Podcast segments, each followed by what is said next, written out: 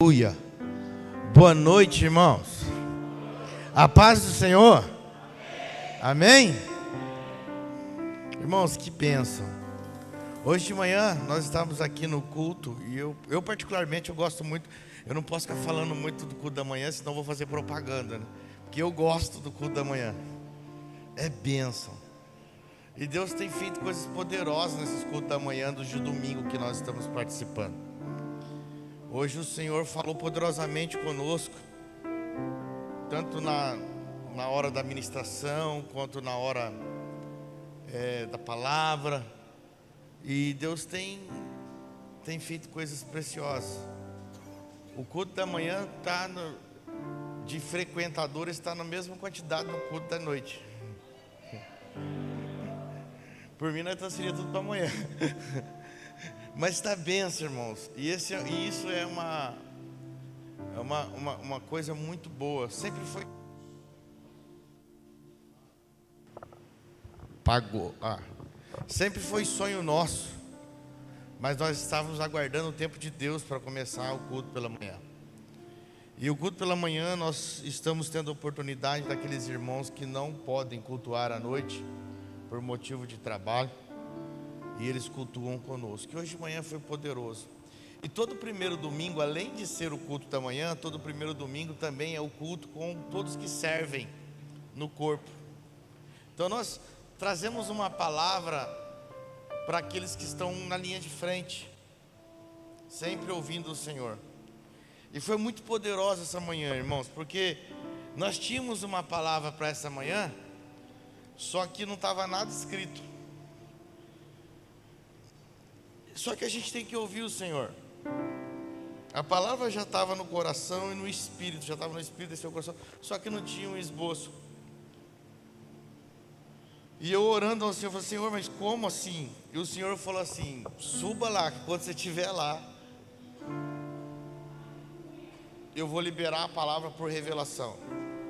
Amém? Foi poderoso. Aí o Senhor falou para nós sobre total dedicação, sobre guardar é, total dedicação com a edificação, sobre proteger a edificação e se juntar quando a trombeta soar.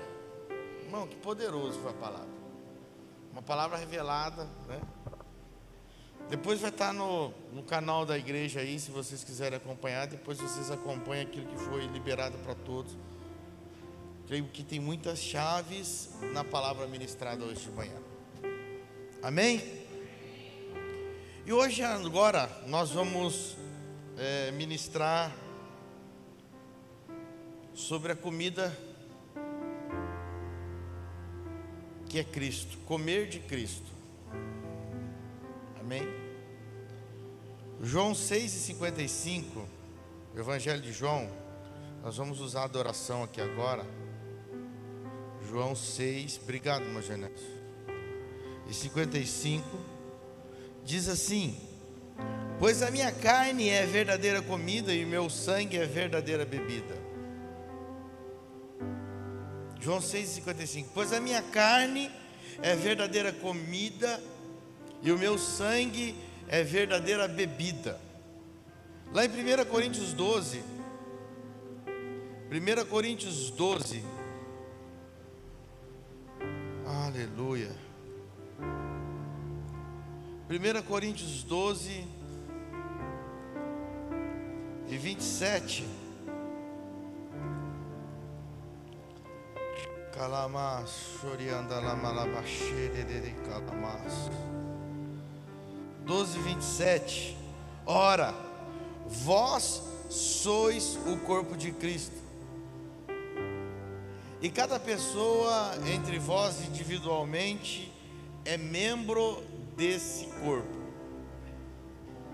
Amém? Poderoso isso? Então hoje nós vamos falar sobre comer de Cristo, ouvir de Cristo. E uma coisa muito poderosa ao meu espírito, eu tenho aprendido com a minha paternidade, irmãos, que só estão aptos a falar de Cristo aqueles que comem e ouvem dele.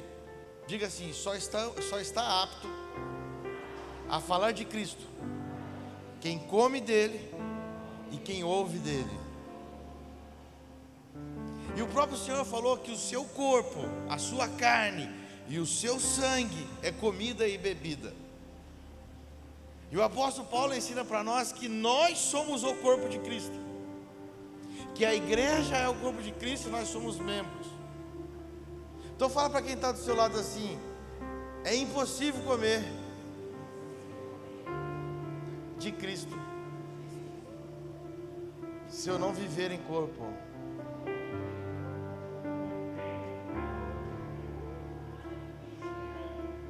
É algo poderoso isso, irmãos. Se eu não sou participante, se eu não sou membro do corpo, eu estou me auto-sabotando no que? Na comida. É como você ter um prato na sua frente, muito bom, muito delicioso, cheio de proteína, cheio de carboidrato, cheio de tudo que, que é bom, e você fala assim: não, eu não quero isso, não, eu vou comer ali um McDonald's. Você tem um prato todo colorido e você vai trocar pelo burgão. Quando nós trocamos o corpo, então eu quero falar um pouco sobre isso hoje. Mas como participante do corpo de Cristo, membro do corpo de Cristo? Porque no corpo de Cristo toda a vida de Deus flui nele. Diga comigo, no corpo de Cristo, toda a vida de Deus flui. E é sobre isso que nós vamos falar nessa noite. Irmãos, e, e eu preciso falar para vocês que em toda a história nós vemos Deus construindo coisas em um ambiente de paternidade. Deus edificando em um ambiente de paternidade. Quando Deus forma o homem e, e apresenta Eva para Adão, a mulher para Adão, ele está edificando algo num ambiente de paternidade, Deus como Pai. E o mais poderoso é quando a gente vai caminhando pela história e nós vamos vendo Deus edificando num ambiente de paternidade.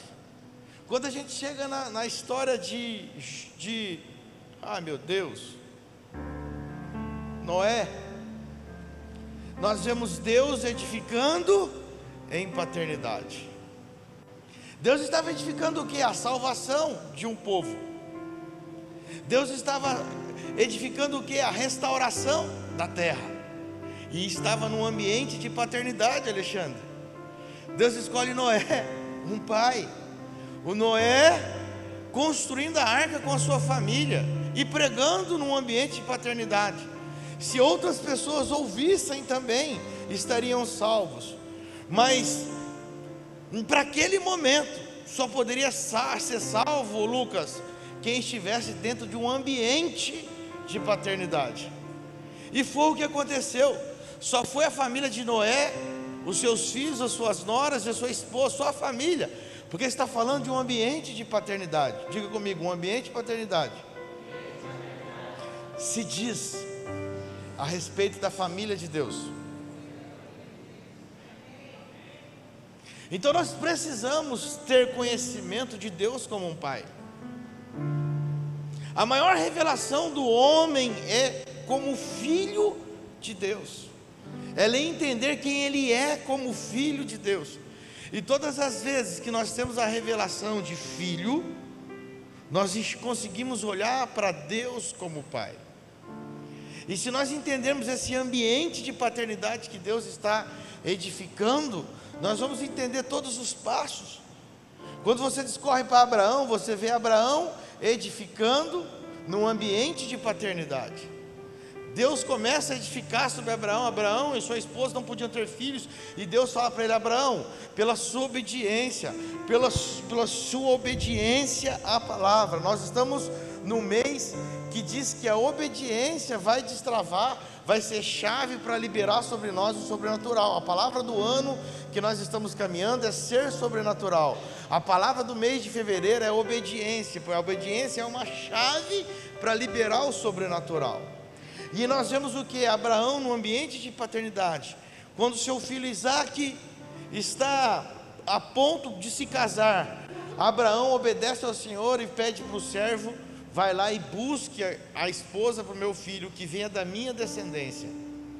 Que venha, e o seu servo vai lá dentro do ambiente de obediência. Então nós vemos Deus trabalhando novamente no ambiente de paternidade. Então é muito importante nós entendermos e termos consciência desse ambiente de paternidade, irmãos. Porque quando nós temos consciência do ambiente de paternidade, nós vamos entender, aleluia, que um pai, ele não toma decisão pelos filhos, mas ele ensina o filho a tomar a melhor decisão. Então muitas das vezes Deus não vai tomar decisão por nós. Mas o seu discipulado espiritual é para nos ensinar a tomar a melhor decisão dentro da vontade dele. E é por isso que Deus constrói num ambiente de paternidade. Essa casa, ela não é uma casa denominacional. O nome Edificando Gerações, ele não nasceu debaixo de uma instituição religiosa. Nós não somos uma denominação evangélica. E lutamos contra denominações. Nós somos uma casa de paternidade. Nós somos um ambiente de paternidade. Então nós precisamos entender todo o contexto e é importante que o homem conheça Deus como Pai. Por quê, pastor? Porque caso contrário, nós teremos problemas no ambiente de paternidade.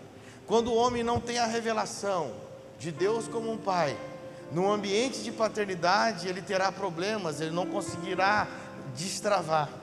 E foi tão poderoso hoje de manhã que nós tivemos até um ato profético aqui, destravando, quebrando os gestos. Foi poderoso demais. Então hoje eu quero falar para você sobre esse ambiente de paternidade. Mas eu quero tirar você um pouco do seu lugar. Quero que você fique de pé um pouco.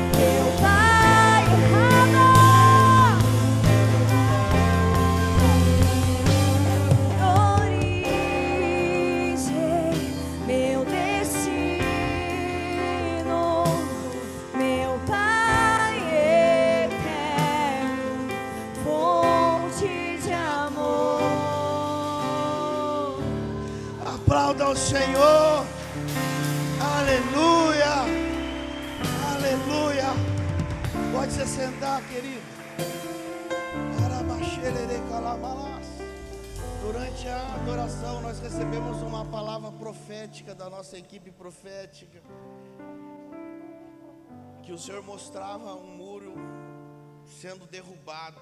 E esse muro representava tudo aquilo que te impede de acessar, de chegar mais perto, de estar mais perto de uma realidade, de estar mais perto de um ambiente. Então, durante a adoração, esse momento ele já foi rompido. Então, nós cremos que tudo aquilo que te impedia de ouvir, tudo aquilo que te impedia de entender, já foi quebrado, já foi preparado aqui um fundamento para que você receba. Queridos, eu, eu me apaixono por falar em paternidade, porque foi a palavra que destravou a minha vida. Quando eu ouvi sobre paternidade pela primeira vez, eu ainda era um ministro, já um ministro consagrado pela religião, de carteirinha, mas eu era um ministro. Eu tinha muita fome de Deus, mas com a, tudo, tudo desalinhado. Mas a primeira vez que eu ouvi sobre paternidade, houve-se um céu rasgado e uma conexão de Deus ao meu espírito. Através da vida daquele apóstolo que ministrava sobre paternidade. E talvez aquele apóstolo ministrou tantas coisas no Brasil todo, até no começo da paternidade, sem entender tão profundo quanto que era o fundamento de paternidade. Mas ele foi usado por Deus para desconstruir nessa nação a religiosidade e lançar o fundamento de paternidade. E eu fiquei desesperado, fiquei desesperado à procura de um pai. Então, todos os lugares que eu ia, não havia conexão espiritual. Eu conversava com um, era bênção, era amigo, mas não era uma conexão de paternidade. Até o dia que eu encontrei meu pai espiritual, foi uma conexão no espírito, quando eu ouvi, e ele me viu. É igual Maria Isabel, soltou-se no espírito esse ambiente de paternidade. Irmãos, e, e de lá para cá o Senhor tem nos ensinado e nós temos entendido em Deus, em Deus que há alguns ambientes de paternidade. Eu gostaria que você prestasse muita atenção nesse, nessa palavra hoje. Alguns ambientes de paternidade que não podem ser quebrados. O primeiro ambiente é a casa paterna, o lar. O seu lar é uma casa paterna. Pais posicionados em Cristo vão ser competentes. E quando eu digo pais, eu digo pai, mãe. Estou falando sobre um ambiente de paternidade. Pais e mães posicionados em Cristo vão produzir um ambiente de edificação nos seus filhos. Uma casa paterna não fala de um evento, irmãos. Nós somos muito viciados pela religião em fazer eventos. A gente herda isso de fazer evento. Uma casa paterna não trabalha com eventos, ela trabalha com continuidade. É edificação. Edificação é continuidade. Tudo que vai sendo edificado vai nos edificando para nos tornarmos semelhante a Cristo. Até que chegamos à estatura do varão perfeito, então nós estamos sendo edificados todos os dias. Então uma, é uma constante edificação. Nós não fazemos o evento para a família, para que a família se sinta bem, nós fazemos um evento para a família. Para que você entre três dias nesse evento, e quando você sai desses três dias, você sai posicionado num novo ambiente, num novo lugar. Não é uma festa, não é um congresso que a gente troca de roupinha e você participa três dias e na segunda-feira você nem sabe o que, que aconteceu. É um novo posicionamento. A casa paterna ela, ela trabalha na edificação. Então, quando você, quando nós falamos de casa paterna lá, nós estamos falando de um pai com uma figura de um sacerdote que ouve de Deus e ministra sobre sua esposa, ministra sobre seus filhos, uma mãe que ouve de Deus, ministra sobre sua esposa, ministra sobre seus filhos, conduzindo-nos a uma, a uma realidade divina, uma realidade de graça, uma realidade de verdade. O segundo ambiente de casa paterna é o, é a casa paterna congregação, onde pastores tem a responsabilidade paterna, uma responsabilidade espiritual de ser a ponte que liga o homem a Deus através do seu destino profético. Então, o pastor, um pai de uma congregação, ele é um ativador. Assim como o pai dentro do seu lar tem que ser ativador dos, dos desenhos do filho, pai tem que olhar para o filho e ativar o filho. Pai é aquele que sempre pega o filho e manda para cima. Então, o pai ele não, ele não prende, ele, né? Eu lembro quando a Carol, vou falar da Carol, quando a Carol nasceu, a Cristiane tinha tudo cuidadinho para pegar ela. Eu já pegava, já pegava e jogar para cima, porque pai, pai sempre quer conduzir o filho. E a Cristiane ficava brava, porque é primeiro filho. Né? Quando o Daniel nasceu, aí já era, coitado, já estava acostumado a ser pai, mãe. Mas a gente pegava, eu jogava, porque essa, essa é a responsabilidade de um pai, pegar um filho e impulsionar pegar um filho e ativar o destino profético. Um pai não olha os defeitos do filho. Um pai não considera a imaturidade dos filhos. Um pai não pode considerar a imaturidade dos filhos. O pai tem que sempre investir na educação. Porque quando chegar a maturidade, tudo aquilo que foi ensinado, apenas em um piscar de olhos se manifestará. Hoje eu tenho 40 anos de idade e eu lembro quando meu pai me aconselhava com 12, 13, 14 e eu falava nada a ver, nada a ver. E hoje com 40 anos, tudo aquilo que meu pai me ensinou se manifesta em vida. Porque quando se vê a maturidade, ela se manifesta automaticamente. Então o pai, ele não se ofende com a imaturidade dos filhos, ele tem o compromisso em sempre ensinar e não se ofender. Eu aprendi uma frase o apóstolo Hermínio diz que aquele que não se ofende é uma semente para a unidade.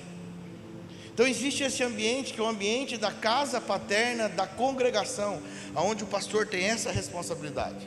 Existe também um ambiente paterno de pais apostólicos que cuidam. São quem que são esses pais apostólicos da, da nossa nação? São, são apóstolos ou pastores que cuidam de outros pastores são homens que o Senhor deu a graça para cuidar de outros pastores.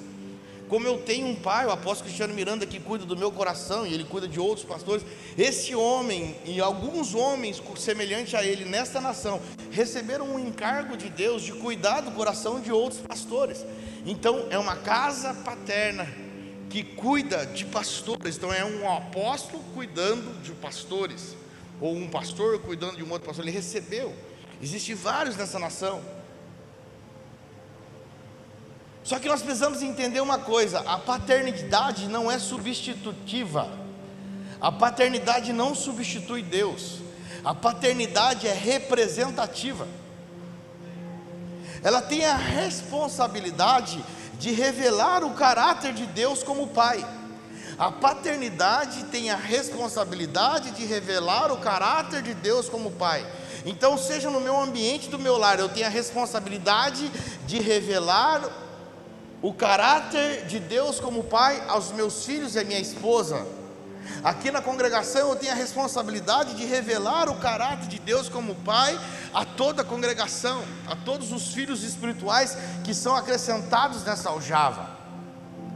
O meu pai espiritual tem a responsabilidade de revelar o caráter de Deus como Pai a todos os pastores que ele toma conta e sempre olhando o que cada um carrega, sempre olhando o que cada um porta, sempre olhando a graça que cada um recebeu do Senhor. E o pai tem um poder de ativar. Quantas das vezes eu sentei na mesa com meu pai achando que eu ia desistir, achando que eu ia largar tudo. Quantas das vezes não foi uma nem duas? Várias vezes cheguei assim, agora eu vou lá, agora ele vai me dar um envio para largar tudo. Chegava lá e falava assim, cara, eu não eu não posso te enviar para um lugar que Deus não te enviou. Eu não posso te mandar para um lugar que Deus não te mandou. Você tem essa graça. Esse é o encargo. Assuma a responsabilidade. Volte encorajado. Aí eu não consigo, eu não tenho capacidade. Quantas vezes eu sentei para falar, eu não tenho capacidade, a resposta do meu pai. Este é o melhor lugar que Deus quer que você esteja, o lugar que você se sinta incapaz, porque nunca você vai poder orgulhar-se e dizer que algo aconteceu por conhecimento próprio. Sempre você vai olhar e vai falar assim: foi Deus, foi o Pai quem realizou. Volte.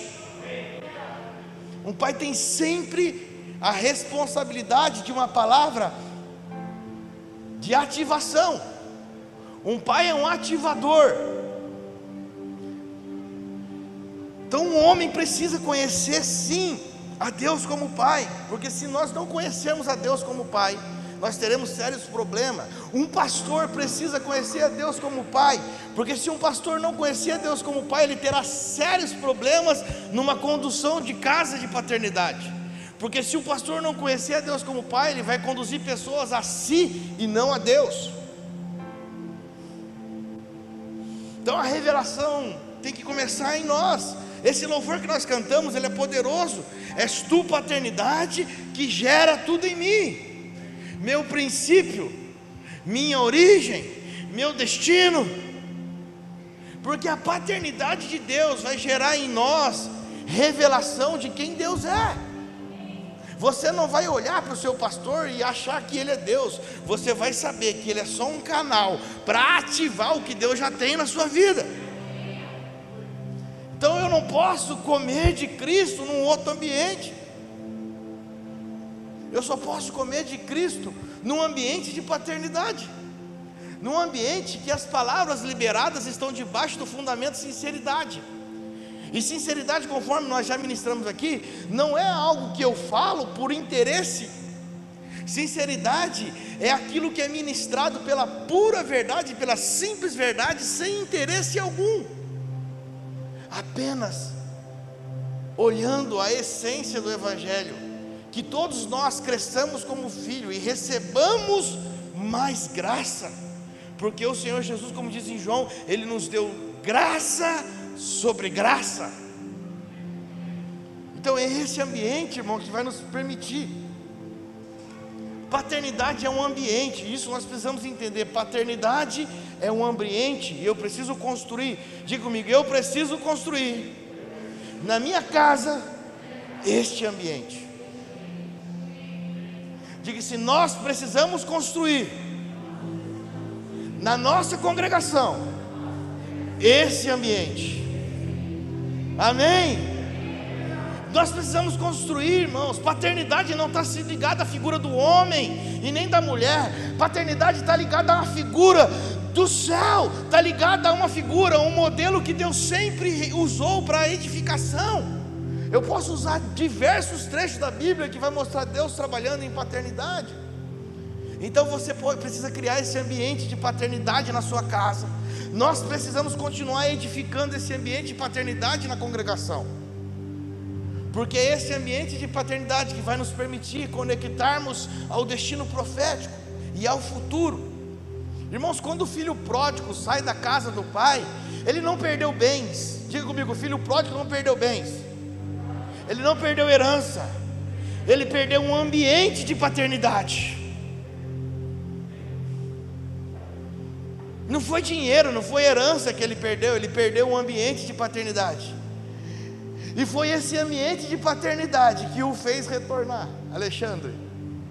Foi esse ambiente de paternidade. Quando ele não tinha nada, Marisvaldo, ele lembrou: cara, não é dinheiro que eu preciso, eu preciso só daquele ambiente. Uh!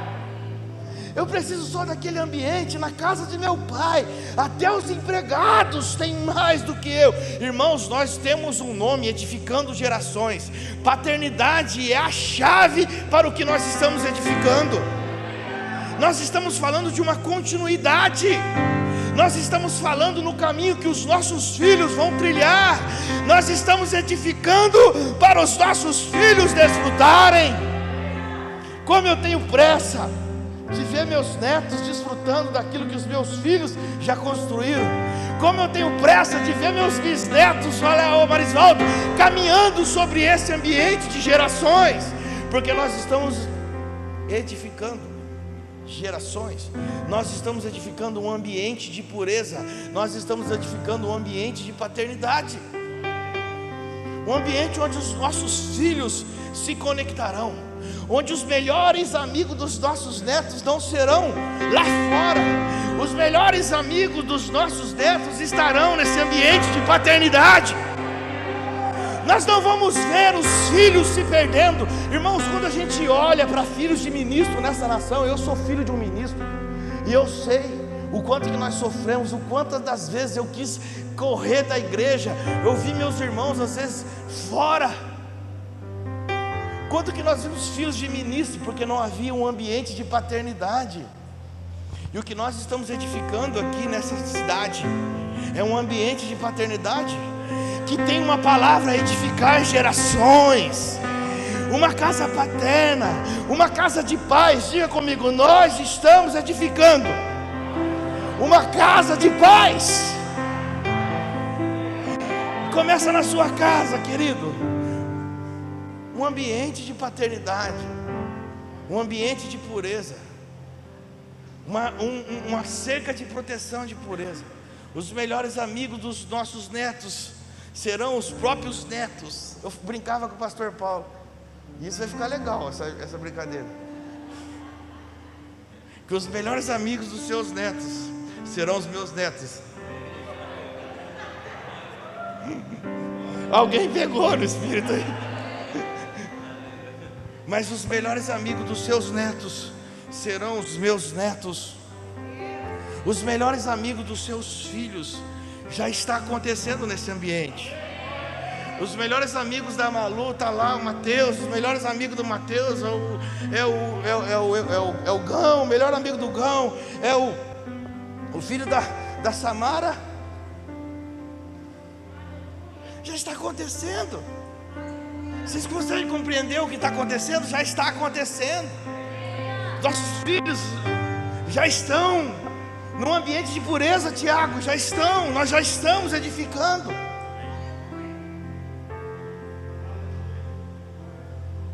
Um dia eu vi o Vitor trazer a oferta aqui, aí o Gão correu lá para orar por ele.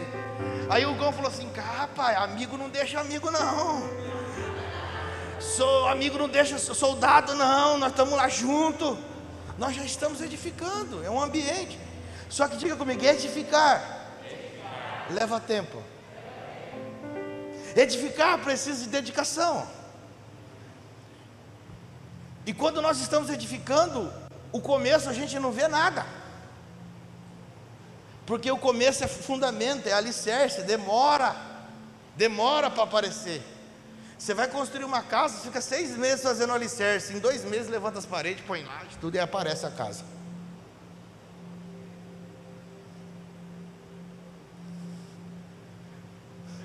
O que nós estamos construindo não é visível aos olhos humanos, embora algumas coisas nós já estamos podendo contemplar.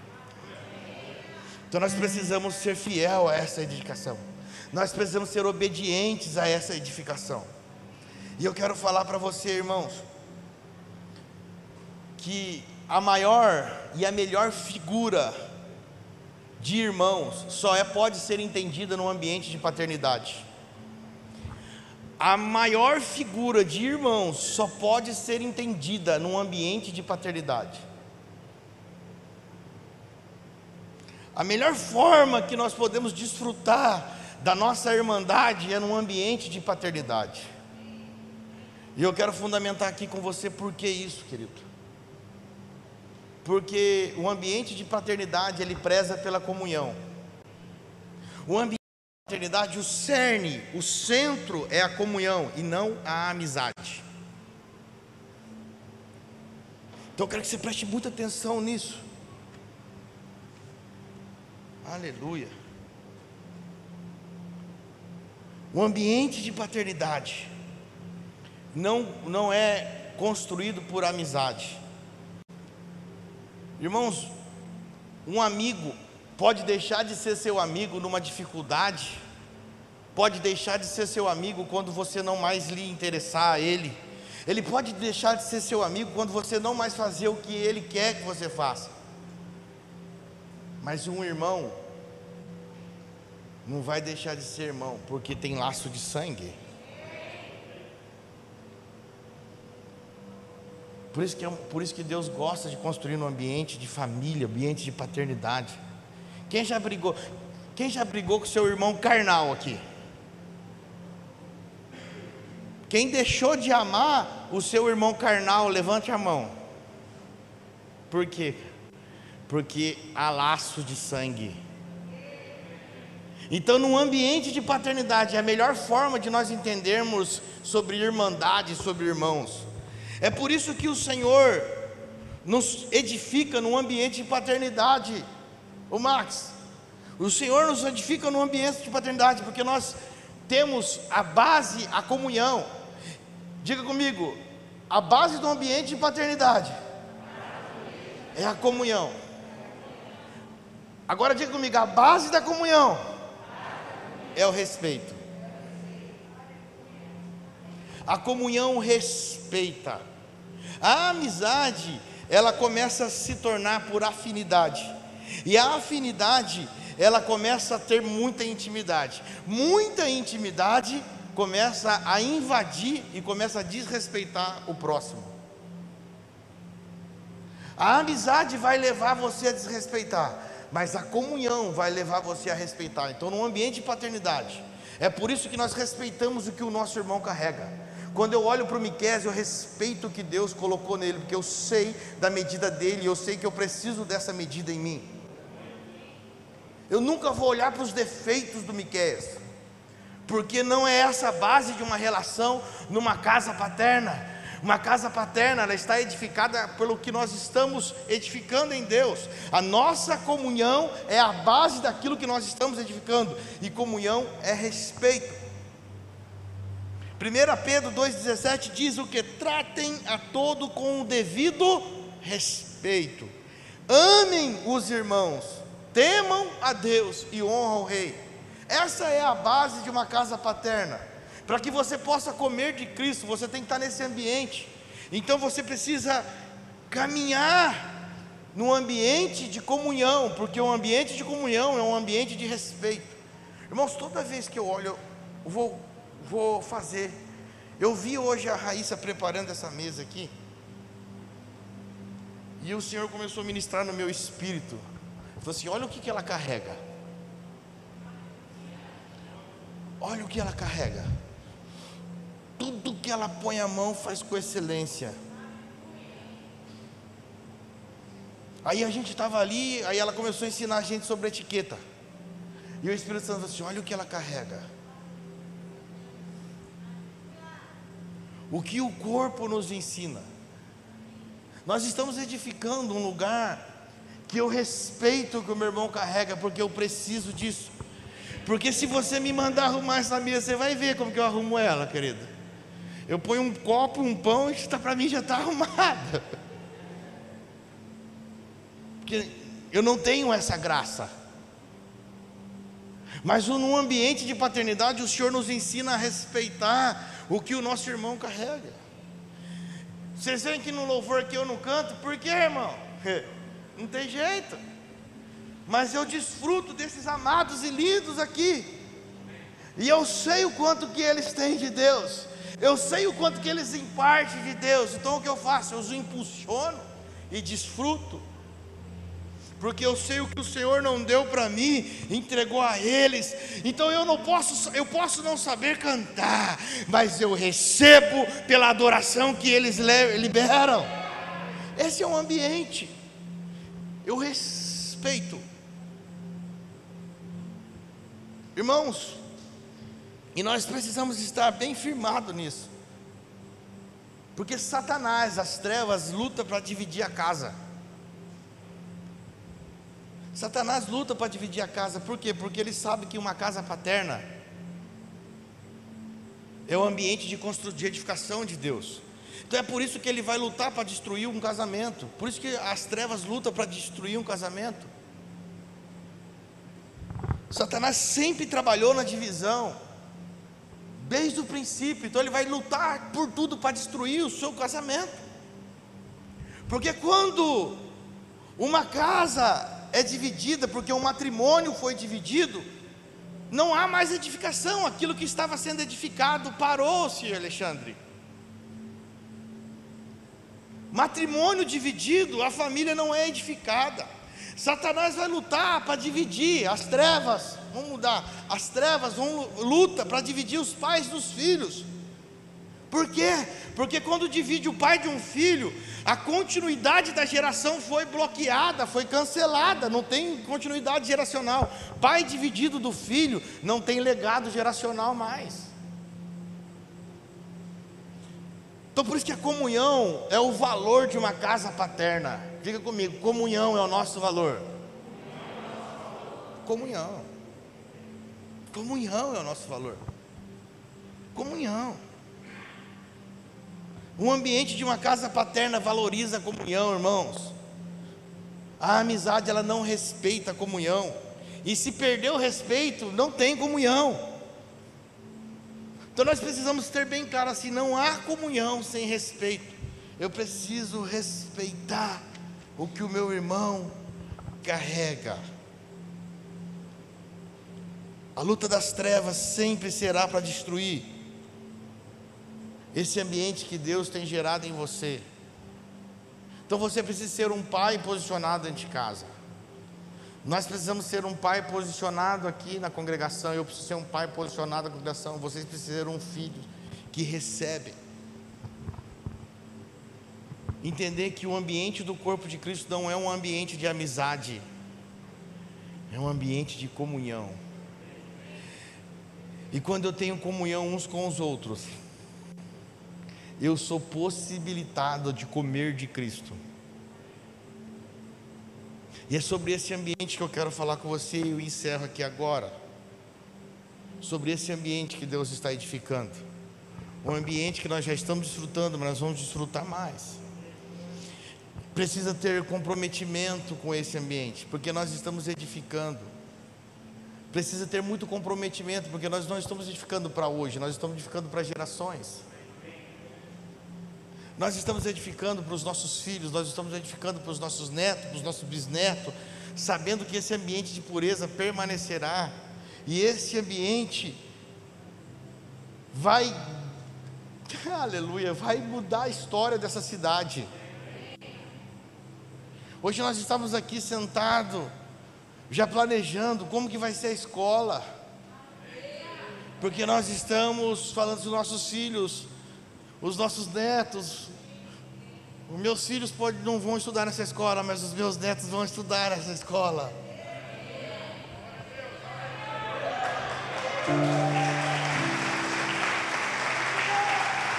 Nós estamos hoje aqui sentados. Nós almoçamos aqui, sentamos para reunir e começamos a falar sobre a escola. Você que ainda não tem filho, saiba que o seu filho vai estudar nessa escola. Nós estamos edificando um ambiente de paternidade. Saiba que as trevas vai fazer de tudo para te tirar de um ambiente de paternidade. Porque ela sabe que no ambiente de paternidade é o que vai gerar todas as revelações de Deus para você. Um ambiente de religião pode até te dar alguns arrepios, pode até te fazer chorar, mas na segunda-feira você continua chorando, não de alegria, mas de tristeza, da velha, vida, da velha vida caída que você continua a viver. Mas no ambiente de paternidade, a cada dia é um salto mais alto com o Senhor. A cada dia, Alexandre, é, há rios de águas vivas que revigoram no nosso interior. A cada dia nós vamos sendo mais plenos em Cristo, Marisaldo. A cada dia eu vou sendo mais próspero, pastor. Próspero como? Prosperidade não é conta bancária, prosperidade é felicidade em Deus. E a cada dia nós vamos sendo mais pleno, mais pleno. É sobre esse ambiente de pureza, que você precisa romper com tudo aquilo que te impede a caminhar nesse ambiente, com a voz da serpente que te impede a caminhar, com as murmurações que te fazem retroceder, com a visão de justiça própria que te faz retroceder. Sabe o que é justiça própria, irmãos? É quando a gente decide que os outros têm que ser conforme o nosso modelo e não conforme Cristo. Justiça própria é quando eu olho para o irmão e falo, ah, aquele irmão lá, eu não vejo Cristo nele.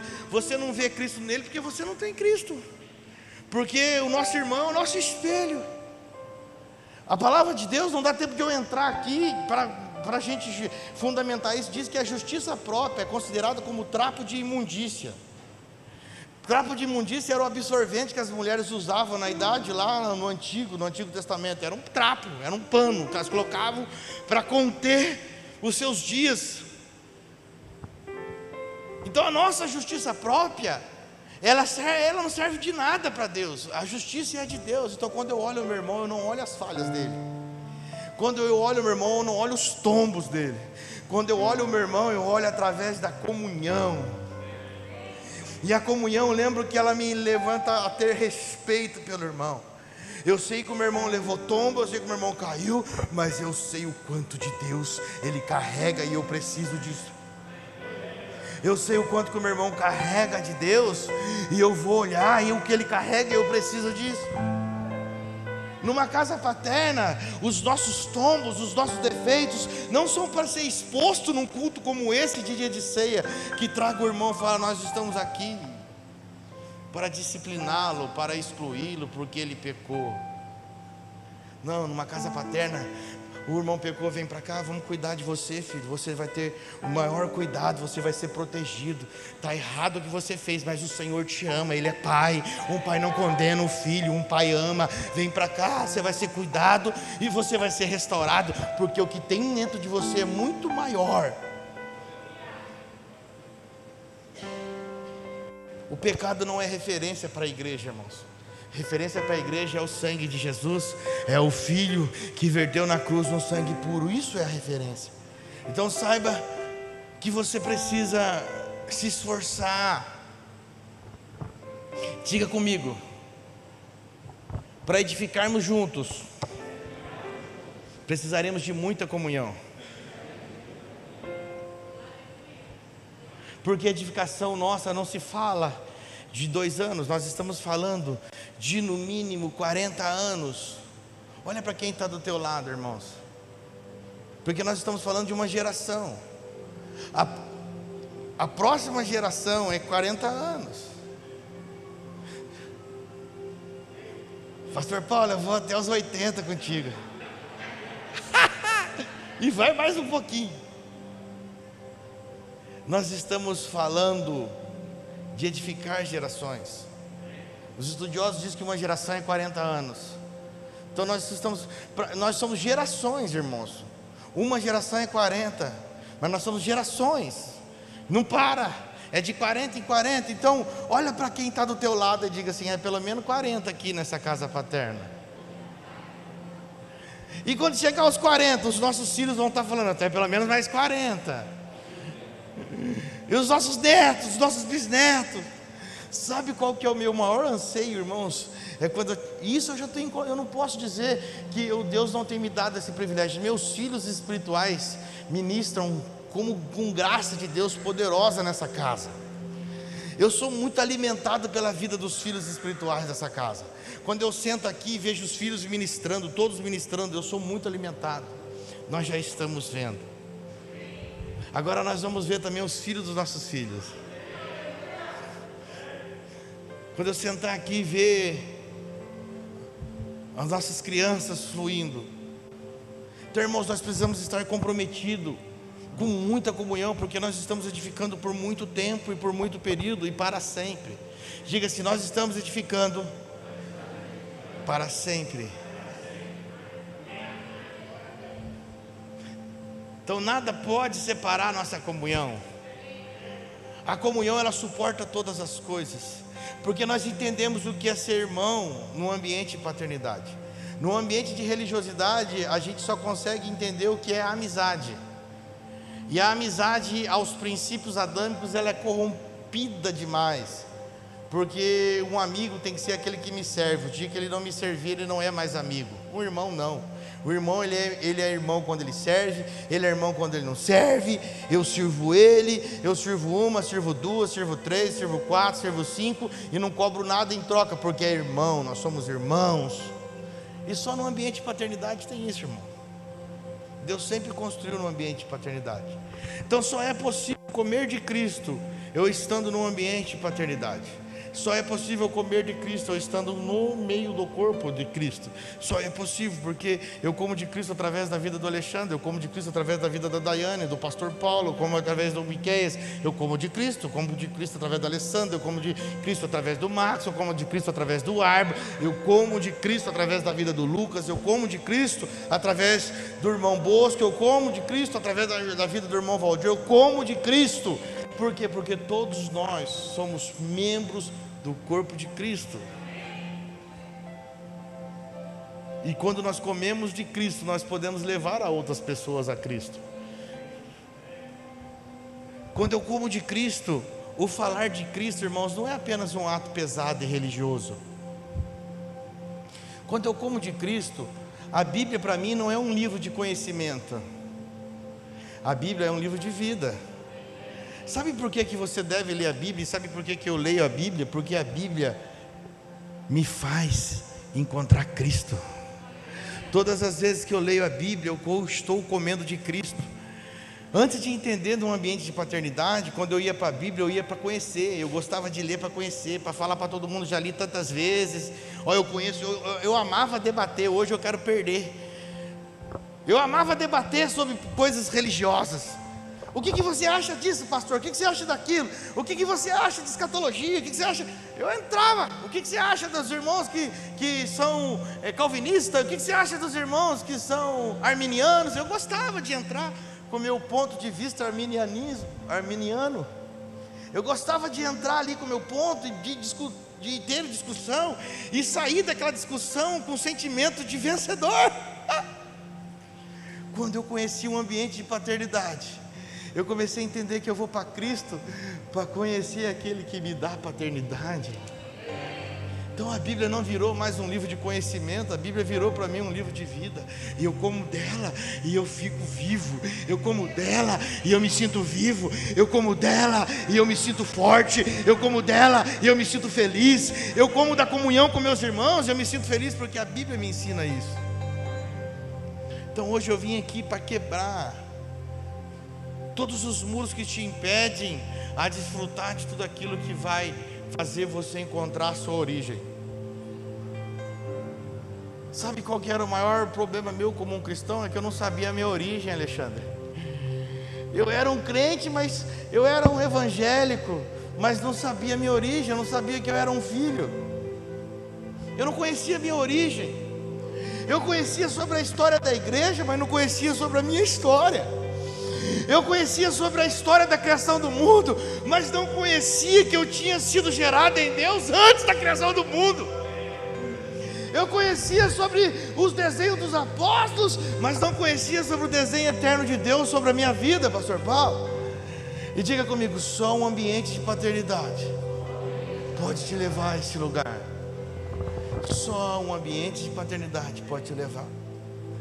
Um ambiente que vai te levar a ser um pai na sua casa vai ser um filho na congregação.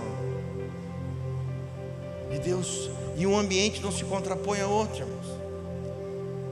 Pastor, eu quero que Cristo seja gerado em mim, irmãos. Você pode ouvir palavras de diversos homens de Deus, mas a palavra que vai gerar Cristo em você está nessa casa. Por quê, pastor? Porque você é filho desta casa. Deus não trabalha com bagunça, Deus trabalha tudo na ordem. A palavra você pode ouvir, é importante, é bom você ter alguns mentores, mas não são eles que vão gerar Cristo em você. A palavra que vai gerar Cristo em você está nessa casa, debaixo de um ambiente de paternidade. Só que pode tocar a tua intimidade, pode te levar a um lugar em Cristo. Diga comigo, para mim ter a minha paternidade, para mim viver um ambiente de paternidade, eu preciso estar num ambiente de paternidade. Só viverá a paternidade quem está no ambiente de paternidade. Você pode ouvir, irmãos, pregadores que pregam até mais bonito do que esse ambiente aqui. Mas ele não vai poder cuidar do teu coração. Ele não vai poder te ouvir quando as coisas apertarem. Ele não vai poder te ouvir ha! quando o bicho pegar. Ele não vai poder orar por você quando você vacilar. Ele não vai poder dizer para você, cara, sacode a poeira, levanta, anda, marcha, porque você tem pai e o pai te ama.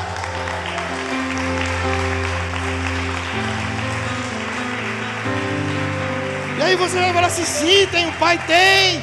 O pai te ama e eu represento Ele na tua vida através de uma liberação de graça. Levanta e anda, flua naquilo que o Senhor te entregou. É isso, é simples. És tu, paternidade, que gera tudo, irmãos. E eu encerro aqui. Fica de pé comigo nessa noite.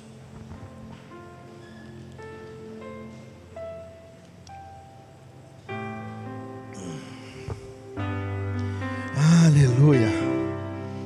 Sabe de uma coisa, querido? Nós vamos ceiar aqui. És tu, paternidade, que gera tudo Espírito em verdade. Eu pertenço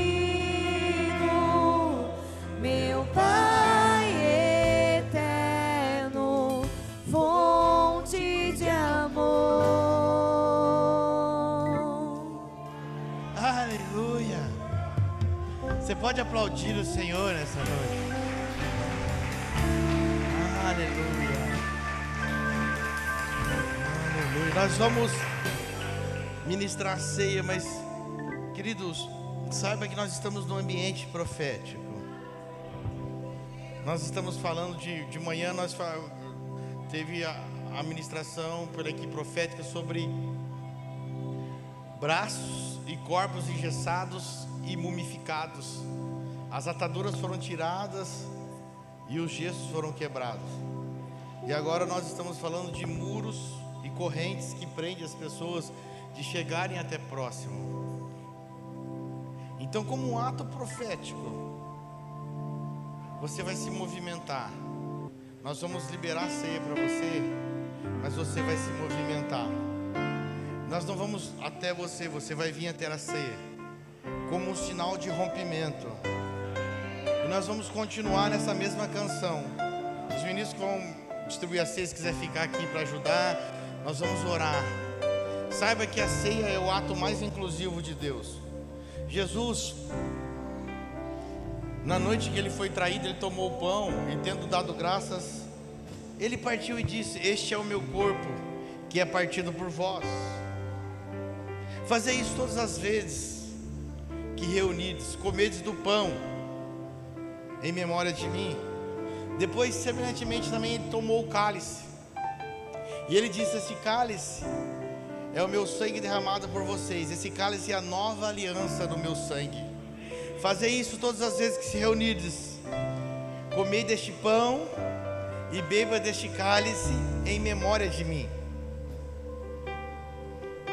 Então a ceia não é um ambiente exclusivo, irmãos. Não é um ambiente para excluir, é um ambiente de memória. Uma memória, memória daquele que nos reatou, nos perdoou. Então nós queremos orar aqui pelo cálice e pelo pão que representa o corpo e o sangue de Cristo. Eu acho que é aqui mesmo. Aí eles pegam aqui na frente mesmo, né? Então nós vamos orar. Levante aí, apresente ao Senhor. Pai, nós apresentamos ao Senhor os cálices e o pão. E como um ato profético de rompimento, Senhor, ao som da equipe profética de música,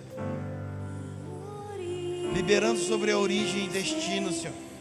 Nós vamos nos movimentar do nosso lugar e vamos buscar o cálice como um rompimento de barreira. Dai, estica com o Max. Estica um pano ali na frente ali. Cada pessoa que vai passar vai romper esse pano.